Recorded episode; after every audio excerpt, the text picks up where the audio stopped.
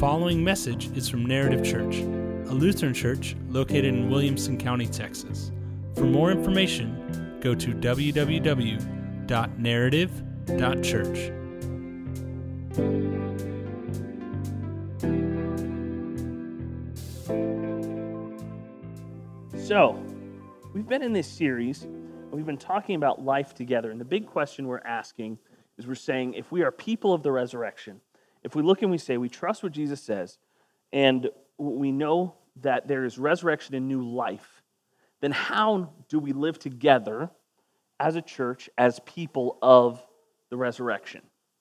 How does that work itself out? So, we talked about originally just being in the hands of Jesus, how that brings us to that question because it is where he is, that it is his work that does this, that brings us together.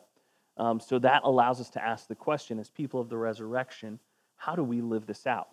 We talked last week about identity to say this is about an identity gifted to us, not about us earning some kind of thing. It's how God says, no, this is yours. In your baptism, this is who I say you are. We talked about and ended with, uh, I shared with how I cross myself sometimes during prayers or at the end of communion, but adding, saying, the, the, these are the declarations God makes. That He says, first, you are created by me. I have chosen you to love me and love neighbors. And so that's as we cross ourselves, if you get into that or you just want to think about it, we have these declarations that God makes over us that are His identity upon us, not us trying to grow into a place of His identity. Today, I want to talk about life together and how we share that story. Because if we say that God has chosen us, that He has created us uniquely, and He's given us a purpose, well, one of the things He's called us to do within that purpose is share who He is. Um, a lot of times you would hear this referred to as outreach, as evangelism, as those kind of things. And immediately everyone's like, great, let's make this the shortest sermon around. Let's all get sick to our stomach and, you know, run away. But what I want to share this morning is to say, I believe that God actually has already put you in places where you can encourage disconnected people with who He is. Disconnected might be Christian folks who are far from the Lord, who have left church, who you know have are in between churches, who are struggling. Um, they might be people who don't know Jesus at all. Um, they might be somewhere, anywhere in between. But a lot of times in the past, what we've done when we've talked about sharing our story of who Jesus is, we then give you an idea of the person you must share it with. What I would like to encourage you to do is instead pray and say, Lord, you've put people in my life who are disconnected. Millie knows. Who are disconnected, who need to hear about you. And you know what? Sometimes that's us. This is like a circular thing that at times there will be us being the people who need to hear the story. But it is a fearful thing to step out and say, How do we share that? So I want to start off with something that's easy in terms of how do we share things? What are the things we share? I want you to think about the last time you sat down with someone or you were on the phone and you raved about something a movie, a book, a TV show, an article you read, a restaurant, a play, some music, whatever it is. Because I'm going to tell you the story of the best breakfast taco in Austin. Now, you may think you know the best breakfast taco in Austin. There's potential you actually do, but there's also potential you're wrong. So, when I was in college, um, we it was surreal going to the hospital for Chelsea's procedure this week because it was St. David's on 32nd, which was literally across the street from the dorms I lived in for three years when Concordia, Texas used to be downtown. And so it was surreal, all these memories that came back. I texted one of my close friends who's, who was a roommate of mine. Um, I was keeping him up to date, and I just texted him said, Hey, man, you know, here's what's going on. And then I said, And it's so surreal to be here and have all these memories. And he's like, Oh, like that time I tore my ACL and had to walk across the street to the emergency room? Or that time I knocked out my tooth and had to go to the emergency room? I was like, Yeah, I'd completely forgotten about those things. um, but it was all these memories coming back. Well, one of those that I was thinking about was when we, when I was in college, I had a good friend, Rylan. And Rylan was part of a small group Bible study through a church in South Austin. And he calls me up one Saturday morning goes, Hey, my Bible study leader is taking me to this restaurant he really wants to show us. And you want to come with? And I was like, Yeah, I'm down. Little did I know that was going to change my life forever. Because down Cesar Chavez in East Austin is a little restaurant called Juan in a Million. It starts with a J. It's the guy's name, Juan in a Million. I went in, met this Bible study leader of my buddies, met his friends in the group, and the Bible study leader goes, Hey, man, I know I just met you, but I want to ask you to trust me. I'm going to order for you. And I said, That's a big trust, but you brought us here, so I'll trust you. And he orders me the Don Juan Especial, which is an entire potato, bacon, and cheese that is made on a griddle that has been seasoned with love over the past, like, you know, 35 years. And at that point, you ordered Don Juan and it gave you one tortilla and a mound of breakfast taco. And you always ordered three extra tortillas. And when I was in college, that was $4 and a penny for that. And I went, and my life changed because I became an evangelist for Juan in a Million. To the point that there are people in this room who know about Juan in a Million because I, the next time I could, said, You got to go with me. William, my cousin who's running sides for us today, William came to Concordia the next year. Within a couple of weeks of being there, I said, Hey, I'm going to take you to a place. There are rules about Juan in a Million. First of all, if it's your first time, you don't pay. It's one in a million. It is my gift to you. You will give it to others. Number two, don't make the rookie mistake, which is dipping your chips in the salsa before the waters reach the table because they have homemade salsa that is amazing and your mouth will be on fire by the time the water reaches. You got to wait for the drinks to be there before you start eating the chips and salsa. Um, highly recommend not getting it in your eyes because that's happened to me as well. That was Chelsea's fault.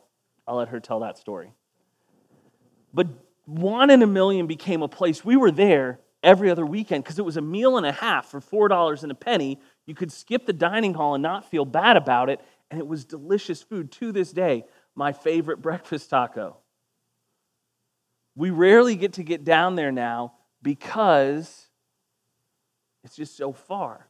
But when Concordia moved campuses between my um, junior and senior year, it moved out to the west side of Austin. So it took us a month or two to get down once school had started to, to make the 30 minute drive over to Juan in a Million. Well, one of the great things about Juan in a Million is Juan, the man himself. He has won, I'm pretty sure um, it was like the Austin Post at that time, had invented a category for their best of, and it was best restaurateur handshake because Juan winds up and he brings it in where you get a solid connection, but you don't hurt, and you just feel like he shakes your hand and you just feel better about life. And it's so good. And I remember walking in that first time after we had been gone for summer break. We came back, and then there had been a couple months before we were able to make it down. And it was a Saturday morning, and we walk in, and Juan looks up from the register, looks at me, and goes, Man, where the hell you been? And I was just like, I'm home. And to this day, if I'm going to that side of Austin, I'm going to stop at Juan in a Million. And I'm going to have to buy Chelsea takeout if she's not with me. I'll usually text Matt and go, hey, you want Juan in a Million? And it is the best breakfast taco around. Well, he gets the text, and that usually means I'm buying it for you too. Okay. See, see what I mean? here? It's so easy for me. I could tell that story to anyone. Doesn't matter.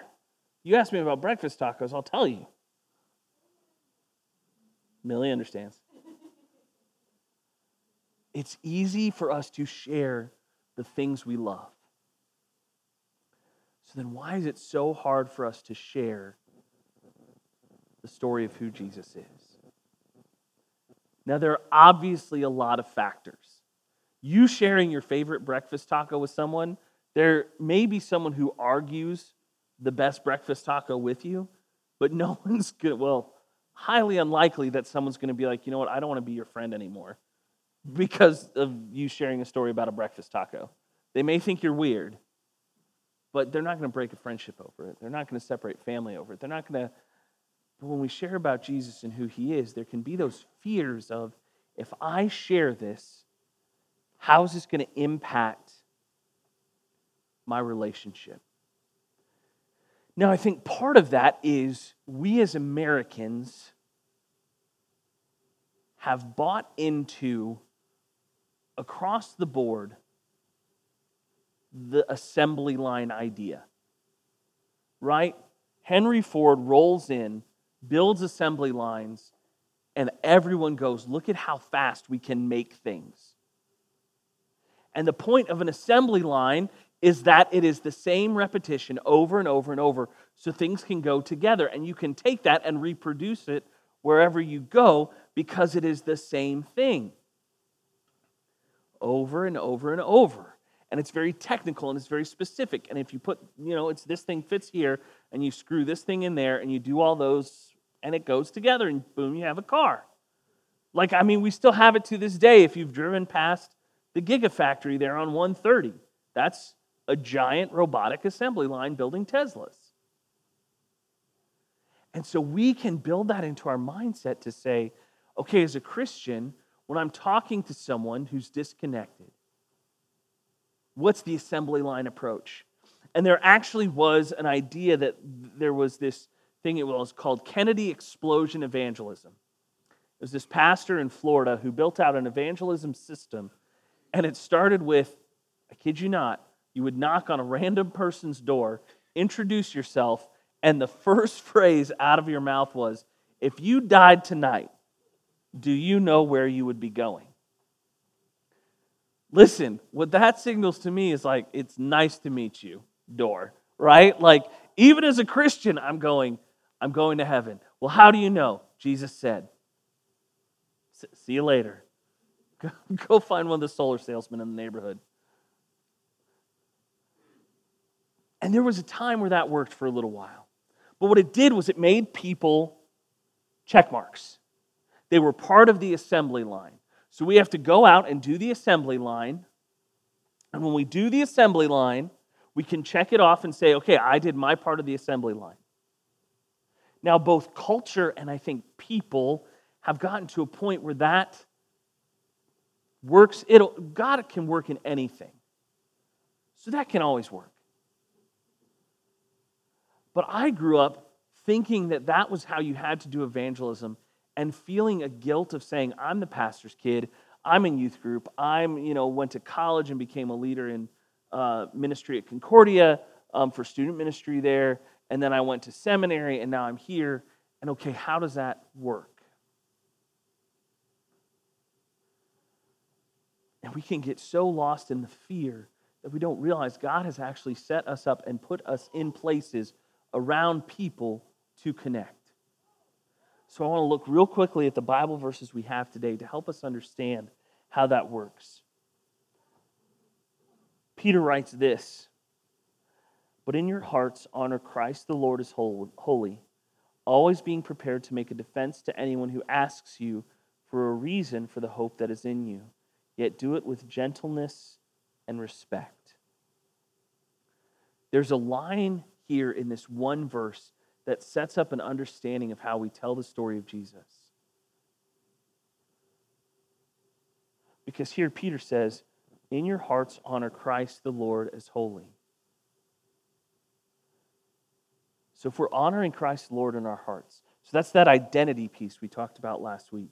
So if that's happening and we're living that out in our lives, it will come to a point where people are going to ask us, always being prepared to make a defense when anyone asks you a reason for the hope that is in you.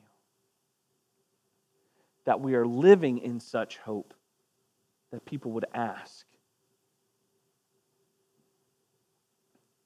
But I love the idea of a defense of hope. A lot of times we think sharing our story is about a defense of God. And there might be aspects of that. There might be aspects of how do we talk about apologetics, how we talk about the understanding of God and all of those things. But I want us to sit back on hope. That at the end of the day, a defense of hope says, This is who Jesus is to me. We can argue about six day creation, we can talk about um, political ideals, we can talk about how faith is lived out, the way Christians have been successful or unsuccessful in the world around them. But at the end of the day, what happens is I have a hope that's in me. But to do it with gentleness and respect. It's amazing how many verses in Scripture encourage Christians to be gentle. And that can be frustrating. it's a fruit of the Spirit. And what's really annoying about if you go and look at that section of Scripture, a lot of times we read them as the fruits of the Spirit. And so we go, well, I'm okay at this, but I'm not so great at that. No, it is singular. The fruit of the Spirit is love, joy, peace, patience, kindness, goodness, and the other ones. I'd have to sing a song to remember them all. I'm not going to do that to you this morning. But gentleness shows up all over the place. So to say, in my defense of hope, can I do it in a kind and gentle way to respect others? And what does that look like in a very real way? Well, let's look at how that happens. First, in Luke 10 2, which is the verse we start almost every Sunday with. And he, Jesus, said to them, The harvest is plentiful, but the laborers are few. Therefore, pray earnestly to the Lord of the harvest to send out laborers into his harvest fields. The first thing you do is pray. One of my favorite quotes that my dad says, you know, as the first pastor I ever had, is he goes, When you're praying, you ain't doing nothing. Which is just annoying because you're working on the double negatives, going, What does that mean? But it goes, Yeah, prayer is powerful, prayer is meaningful. So the first thing we do is we go, Lord, there are fields out there that you've prepared, and you've called me to work them. And what I love about that prayer is it resets our, our mindset to go, a lot of times we try and force the harvest instead of saying, No, the Lord has sent me out.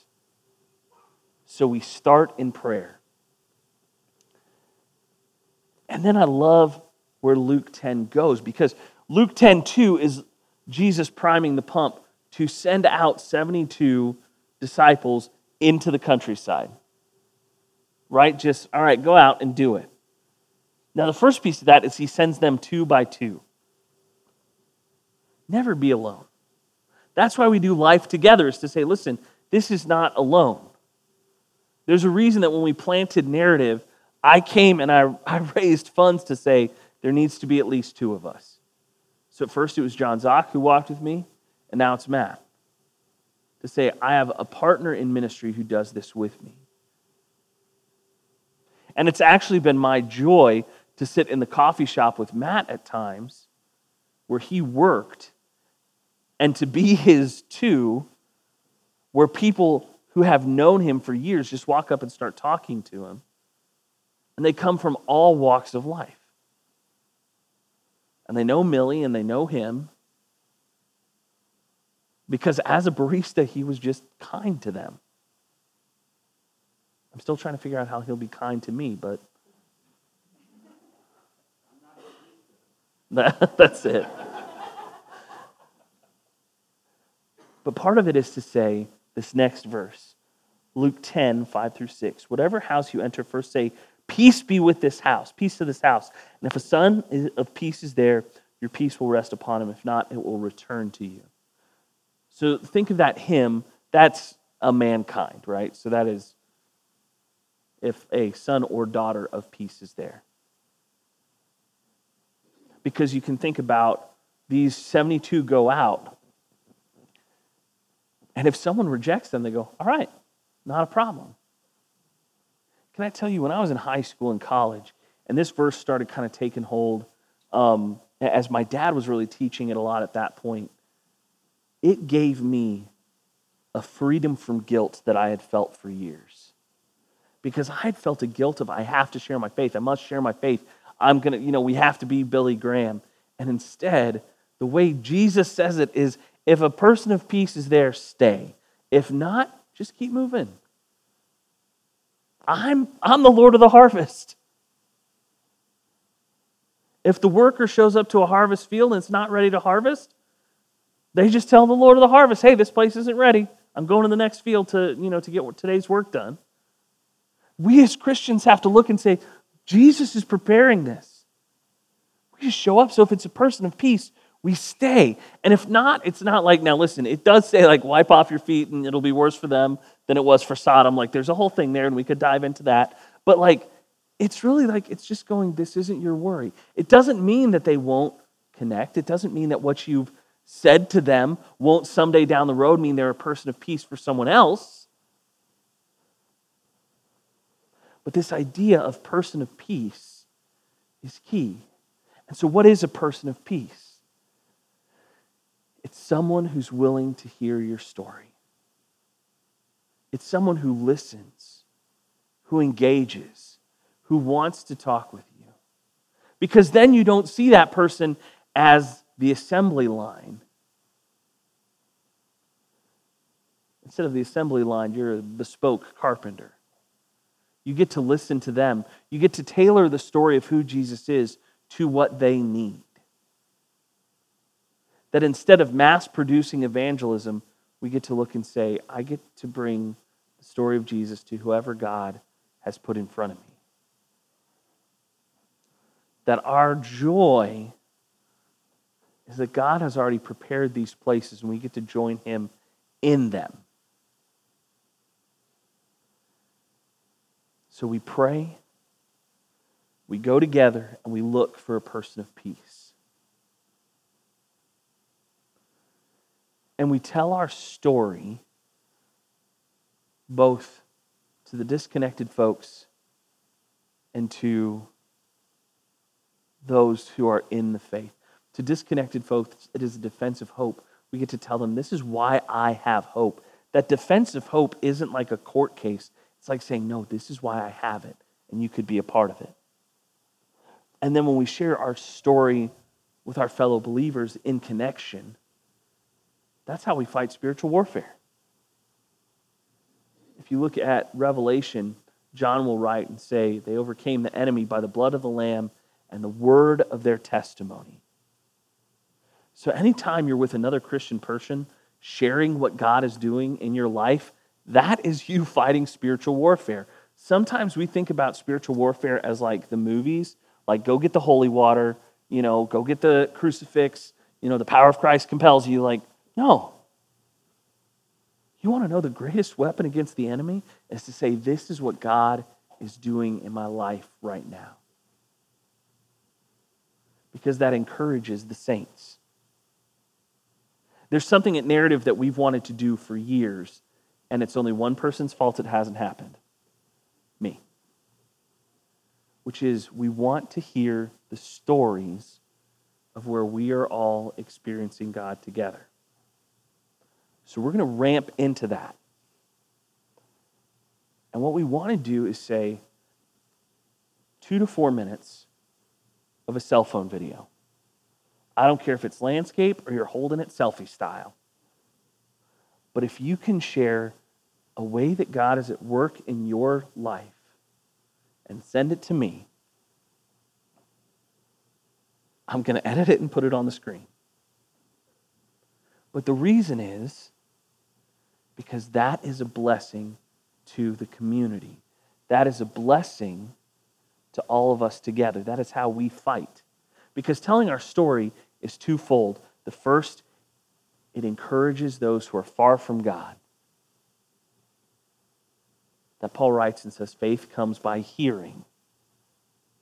So we encourage faith when we share our story with those who are disconnected.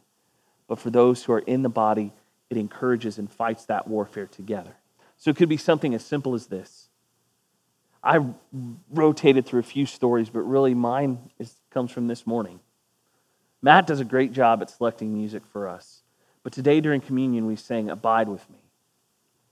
My grandma Daring would sing that song to me when I was a kid. And it seems almost dark. Abide with me, fast falls the eventide. The darkness deepens. Lord, with me abide. There was about 15 minutes sitting in a pre op room by myself when I had been told this operation will only take 30 minutes. And we were an hour and 20 in. That I had heard nothing. And there was a peace that passed understanding. And Chelsea's doing fine, and the operation wasn't crazy. This, you know, this was a simple kind of thing, and there were some complications. But I had to sit back and go, this is the first time I'm experiencing this in our relationship. When I sat here this morning, abide with me, fast falls the eventide. The darkness deepens, Lord, with me abide. When other helpers fail and comforts flee, help for the helpless, abide with me. It's been one of my favorite songs my whole life because of my grandma.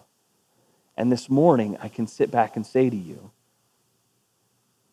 that in a very sterile, very unfriendly pre op room in St. David's on 32nd, my moment of 10 minutes of darkness, those words were so true. And I couldn't put a finger on it until we sang this morning that for the years I've prayed, abide with me. God showed up and said, I am.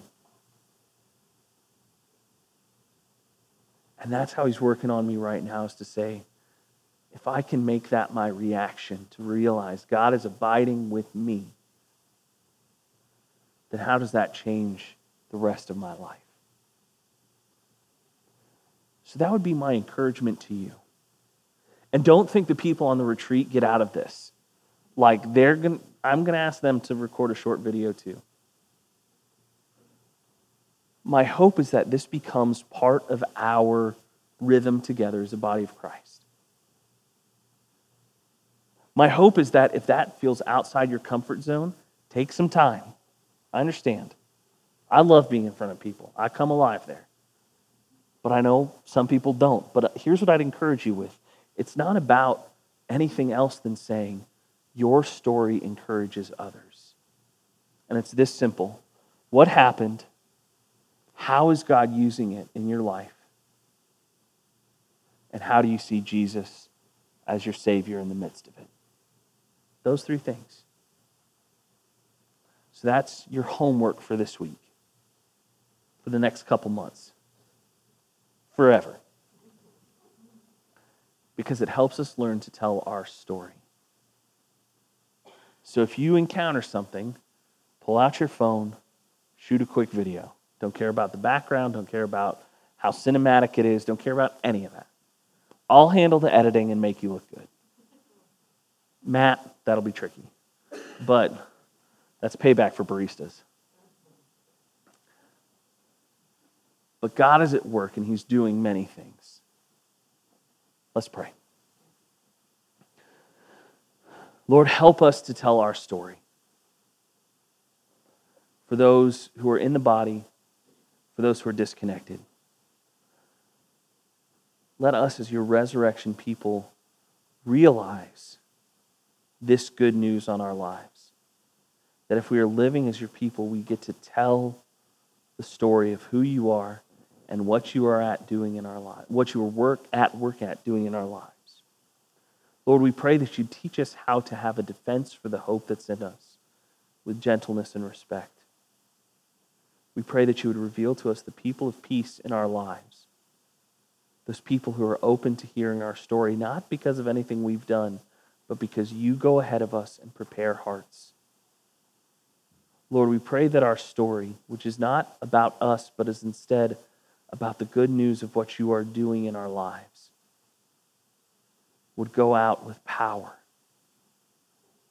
Because in our words, we pray that there would be the words of Jesus, that wrapped in everything we do, there would be scripture, the declaration of a Savior come for everyday people. Lord, we rejoice and ask that you would teach us to help us share our stories as we live life together. In your Son, Jesus' name. Amen.